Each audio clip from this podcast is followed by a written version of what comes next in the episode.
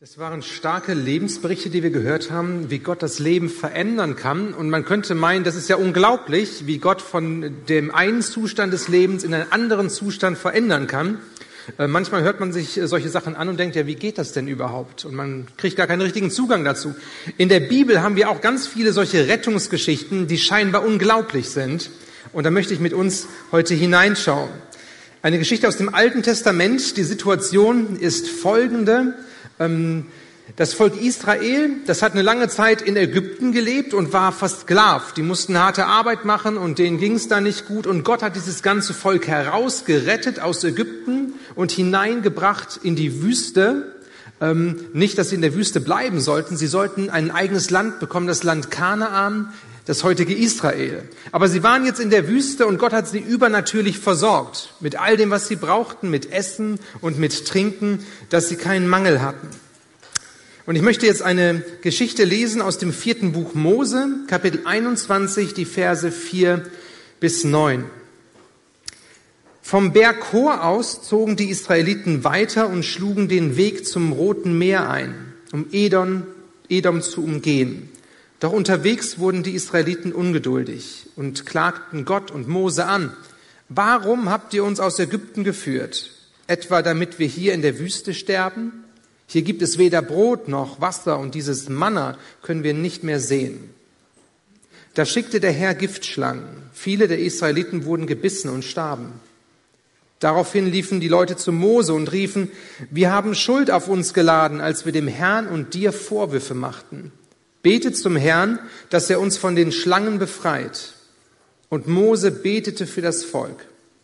Da sprach der Herr zu ihm, fertige eine Schlange an und befestige sie oben an einer Stange. Jeder, der sie anschaut, nachdem er gebissen wurde, wird am Leben bleiben. Mose fertigte eine Schlange aus Bronze an und befestigte sie an der Spitze einer Stange. Jeder, der von einer Schlange gebissen wurde und dann die bronzene Schlange anschaute, blieb am Leben. Das ist irgendwie so eine unglaubliche Geschichte, ja. Wenn man das so hört, dann denkt man, krass, ja, was ist da passiert und wie ist das konkret gewesen? Ähm, vielleicht will man sich gar nicht zu tief da hineinversetzen in so eine krasse Geschichte, ähm, aber manchmal ist es vielleicht ganz gut drüber nachzudenken, was da eigentlich geschehen ist. Da ist also dieses rebellierende Volk Israel, die sich gegen Gott aufgelehnt haben, die gesagt haben, Gott, wir vertrauen dir nicht mehr, du hast uns zwar bisher gerettet und du versorgst uns auch mit Essen, aber irgendwie reicht das nicht mehr, wir haben es satt, immer dieses Manna zu bekommen und wir wollen endlich hier, ähm, dass du irgendwie anders auf den Plan trittst. Und sie rebellieren gegen Gott und sie lehnen sich gegen Gott auf und sagen mehr oder weniger, Gott, mit dir wollen wir nichts mehr zu tun haben. Alleine kommen wir irgendwie besser klar. Und sie haben sogar mit dem Gedanken gespielt, wieder zurückzugehen nach Ägypten. Und Gott, er sendet dann als Strafe, dass sie sich abgewandt haben von ihm, Giftschlangen dort in dieses Camp, wo dieses Volk ähm, ja gelebt hat zu diesem Zeitpunkt. Und überall waren dann diese Giftschlangen. Jetzt weiß ich nicht, ähm, wie du so mit Schlangen klarkommst, ja? Und ob das irgendwie ein angenehmer Gedanke für dich ist, ob du äh, Haustiere hast, die so heißen, ja? Ähm, oder, oder wie es um dich bestellt ist. Was würdest du machen, wenn du eine Schlange siehst? So, die ganz, die ganz Schlauen, die würden jetzt sagen, sich hinten anstellen, ja? Ähm, aber äh, das war damals nicht so lustig, ja? Da waren mehrere Schlangen und das waren keine Blindschleichen, das waren keine harmlosen Ringelnattern, das waren das waren definitiv Giftschlangen und nicht nur eine, sondern es waren Hunderte, Tausende, die überall unterwegs waren und die haben nicht nur zugesehen, sondern die haben gebissen. Die haben die Leute gebissen und die gebissen wurden, die sind gestorben. Was für eine, was für eine Misere, was für eine Tragödie. Ich glaube, auch wenn du der größte Reptilienfreund bist, du hättest auch Angst gehabt. Ähm, ich hätte auch Angst gehabt, ja. Schlangen sind mir unsympathisch, ja, aber wenn die noch beißen und wenn die giftig sind, dann wird's lebensbedrohlich. Und das war die Situation damals, lebensbedrohlich. Und die Leute, die erkennen jetzt, dass sie einen, einen Fehler gemacht haben, dass sie gegen Gott rebelliert haben und sie, sie wissen, dass sie schuldig geworden sind Gott gegenüber.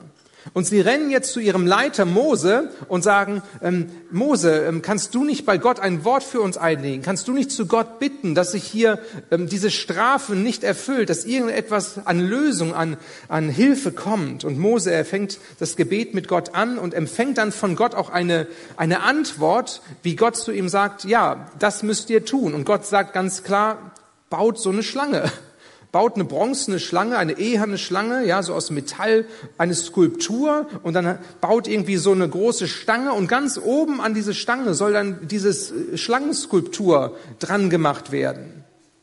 Ganz komisch, ja? Und, und die Leute, die gebissen werden, die sollen dann auf diese Schlange schauen, die hoch aufgerichtet ist und dann werden sie nicht sterben. Da habe ich euch ein Bild mitgebracht, wie das vielleicht ausgesehen hat damals. Irgend so eine Schlange an so einem Stab hoch erhöht. Versuch dich doch mal in die Situation der Leute hineinzuversetzen, die damals dort in diesem Camp waren und die vielleicht tatsächlich auch gebissen wurden. Frag dich doch mal, was hättest du denn gemacht in dieser Situation? Vielleicht hättest du gedacht, naja gut, ich versuche mich mal erstmal alleine zu verarzten, so alleine klarzukommen mit diesem Biss. Manchmal gibt es ja in so, in so Hollywood-Filmen, wenn es dann spannend wird und jemand von einer Schlange gebissen wurde, dann, dann ist da einer, der saugt dann immer das Gift daraus ne? und spuckt das dann weg und dann ist alles okay. Das funktioniert, glaube ich, nicht immer so. Ähm, vielleicht haben die Leute das auch versucht und es hat nicht funktioniert. Vielleicht haben sie nach anderen Mitteln Ausschau gehalten, ja, wie man irgendwie ähm, diesen Schlangenbiss da ja übertünchen kann, ja, irgendwie Manna draufgepackt und so, ne, irgendwie mit Sand da rumgerieben. Ich weiß nicht, was die gemacht haben. Irgendeine Kakteensalbe sich gebastelt. Vielleicht gab es auch Leute damals, die haben ihre Schuld eingesehen. Die haben auch erkannt, ich habe da einen großen Fehler gemacht, ja. Ich habe mich auch gegen Gott aufgelehnt. Ähm, und wie kann ich das jetzt wieder gut machen? Und jetzt hören sie von dieser Nachricht, dass sie auf diese bronzene Schlange schauen sollen und dann ist alles gut. Und dann gab es bestimmt Leute, die waren intelligent und die haben gesagt, so ein Blödsinn.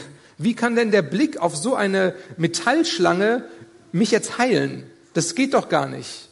Das ist ja nicht irgendwie wie, wie so, ein, so ein Serum, ja, wie so ein Impfstoff, der jetzt da in meinen Körper hineinkommt. Gut, soweit waren die Leute damals noch nicht, aber vom Denken her, wie soll das denn funktionieren? Und vielleicht haben manche gedacht, das ist mir jetzt zu einfach, das ist mir irgendwie zu, zu komisch, da mache ich nicht mit. Vielleicht gab es auch Leute, die gesagt haben, okay, ich habe erkannt, dass ich einen Fehler gemacht habe und ich möchte das jetzt wieder gut machen. Ich möchte ähm, etwas dagegen tun ähm, und ich möchte vielleicht mein Leben ändern. Ich möchte mich ändern und besser werden. Ich möchte vielleicht bei der nächsten Kollekte, ähm, wo ich Geld reintun kann, möchte ich mehr Geld geben. Das nehme ich mir jetzt vor. Oder ich möchte netter sein zu meinen Mitisraeliten hier in dem Camp. Und man versucht so irgendwie mit Gott einen Handel zu machen. Ich möchte ein guter Mensch sein und dann wirst du mich vielleicht auch von diesem Schlangenbiss erretten. Ich brauche gar nicht auf diese Schlange da schauen, die jetzt da hoch erhöht ist.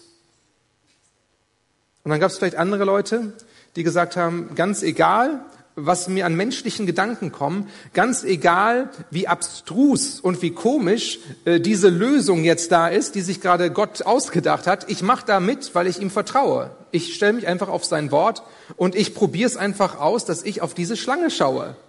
Mal gucken, ob's hilft und ob's ja mich rettet vor dieser vor diesem Tod durch den Schlangenbiss. Und die Bibel beschreibt hier dass diejenigen, die so gehandelt haben, die auf diese Schlange geschaut haben, dass die gerettet wurden. Ganz egal, wie unsinnig es für uns Menschen irgendwie erscheint. Ich möchte mal diese alte Geschichte in unsere heutige Zeit holen ähm, und einfach mal so hinausposaunen, dass wir alle von so einer Schlange gebissen wurden. Wir alle haben so einen Schlangenbiss abbekommen. Wir alle haben so ein Gift in uns, die Bibel nennt das Sünde, ähm, wo wir gegen Gott rebellieren, wo wir ohne Gott unterwegs sind, wo etwas Tödliches in uns drin ist, was wir nicht immer merken sofort, was aber Auswirkungen in unserem Leben hat auf der einen oder anderen Seite. Das heißt, wir alle haben, haben diesen, ich sag mal, diesen tödlichen Virus in uns, von dem die Bibel spricht. Und das muss nicht sein, dass wir, dass wir moralisch böse Menschen sind und dass wir nur böse Sachen machen würden. Es reicht aus, dass wir in unserem Leben ohne Gott unterwegs sein wollen und dass wir den Schöpfer, der uns gemacht hat als Menschen, dass wir sagen, den gibt's ja gar nicht. Und ich bin hier ein schlauer Mann und schlaue Frau und ich komme alleine durchs Leben. Das ist auch dieser tödliche Virus, von dem die Bibel spricht, dieses Gift in uns. Und ich glaube, es ist eine ganz wichtige Selbsterkenntnis, dass, dass wir alle erkennen, ja, da ist was in meinem Leben, was nicht nur gut ist, sondern da ist auch dieses Gift da, was sich irgendwie ausbreitet und das mal anzuerkennen. Die Schlangengeschichte aus dem Alten Testament, die ist hier noch nicht zu Ende. Es gab eine Person, Jesus Christus, die hat ungefähr 1400 Jahre später gelebt und Jesus ergreift diese Schlangengeschichte aus dem Alten Testament auf und er bringt sie jetzt zusammen mit seiner eigenen Person. Und davon lesen wir im Neuen Testament, im Johannesevangelium Kapitel 3, die Verse 14 bis 15. Dort ist Jesus in einem Gespräch mit einem höchst intelligenten Mann, der auf der Suche ist nach dem Sinn des Lebens und der sich fragt, wie können Menschen gerettet werden heutzutage? Und Jesus, er diskutiert mit ihm und gibt ihm einige Antworten. Und eine Antwort, das sind diese Verse, die ich jetzt lese. Und wie Mose damals in der Wüste die Schlange erhöhte, so muss auch der Menschensohn erhöht werden, damit jeder, der glaubt, in ihm das ewige Leben hat. Ich lese nochmal. Und wie Mose damals in der Wüste die Schlange erhöhte, so muss auch der Menschensohn erhöht werden, damit jeder, der glaubt, in ihm das ewige Leben hat. Also ganz, ganz interessant, ja. Ähm, in einer anderen Zeit taucht jetzt Jesus auf, der von Gott Gesandte, und er erinnert sich an diese alte Geschichte von Mose und von diesem Schlangen in dem Alten Testament in der Wüste. Und er sagt jetzt, ähm, genauso wie damals diese bronzene Schlange aufgerichtet wurde und Leute, die auf die bronzene Schlange geschaut haben, die wurden gerettet von dem Giftbiss der Schlangen, so muss ich, also Jesus, als der Menschensohn, das war so ein, so ein Titel für den Messias, so muss ich auch erhöht werden eines Tages, das war damals noch in der Zukunft, ein paar Jahre noch weg, ein, zwei Jahre weg. Und er meinte, dass er am Kreuz erhöht werden müsste eines Tages. Und, und wir haben hier dieses Kreuz in unserer Kirche, was auch sehr hoch ist, erhöht. Und Jesus, er wusste, dass er eines Tages am Kreuz hängen würde, erhöht auf dem Hügel Golgatha über der Stadt Jerusalem. Und er sagt, alle, die an ihn glauben werden, die auf ihn schauen werden, die werden dann gerettet werden. Nicht nur damals, als er dann gestorben ist, sondern grundsätzlich, die verstehen, dass Jesus Christus ähm, das stellvertretende Opfer ist für unsere Misere ist interessant in, in der alten Geschichte, im Alten Testament, dass, dass Gott gesagt hat, dass eine Schlange aufgerichtet werden soll. Ähm, also die Schlangen haben gebissen und eine Schlange ist auch das Zeichen der Errettung. Irgendwie komisch, oder? Hätte ja auch ein anderes Tier sein können oder so. Der Löwe, ja, baut mir einen Löwen und der Löwe ist der König der Tiere und der Löwe von Juda und so und der wird dann die Schlangen töten. Aber nein, es war eine Schlange. Ähm, und Jesus, er war der Sohn Gottes, der ohne Schuld war, der einzige Mensch, der hier auf dieser Erde war, der nicht gesündigt hat, der ohne Schuld war.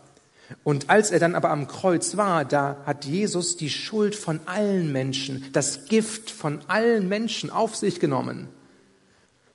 Er, er ist zur Schlange geworden.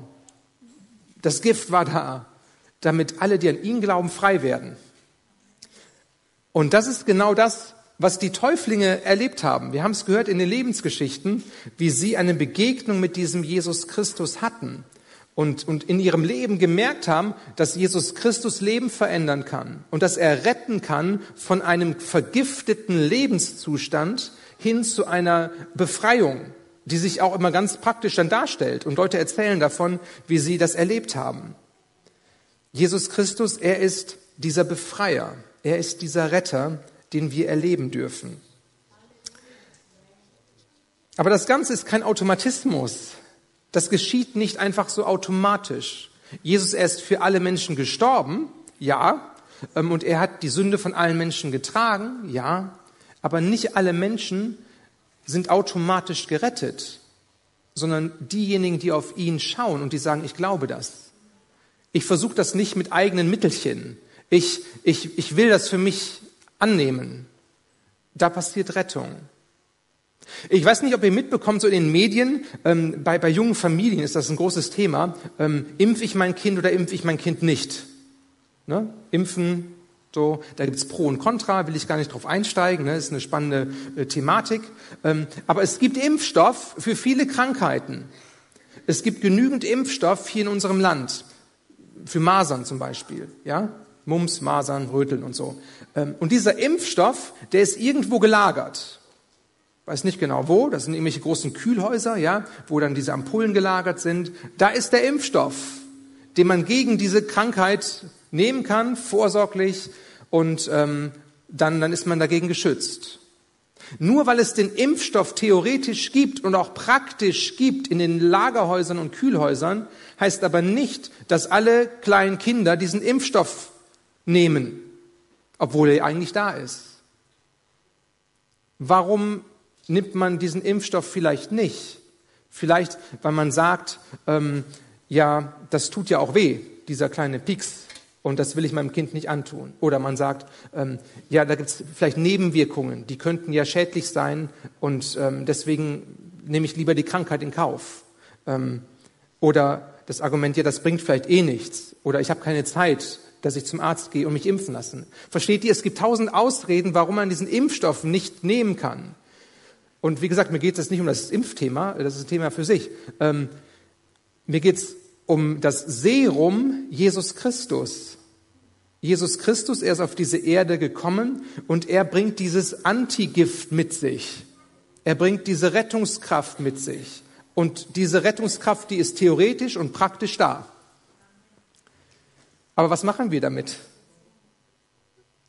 Denken wir unseren eigenen Teil dazu und sagen, nee, das kann ja nicht funktionieren, das ist irgendwie auch nur für Menschen, die alt und, und äh, vor dem Tod stehen oder so, oder für Kinder. Ähm, das ist irgendwie zu, zu einfach, ähm, das spricht mein Intellekt nicht an, ähm, ich habe meine eigenen Mittelchen, ich habe keine Zeit. Wir haben unsere Ausreden, viele Ausreden. Das hindert aber nicht daran, dass Menschen, die Jesus Christus glauben und vertrauen, dass die Rettungskraft erleben.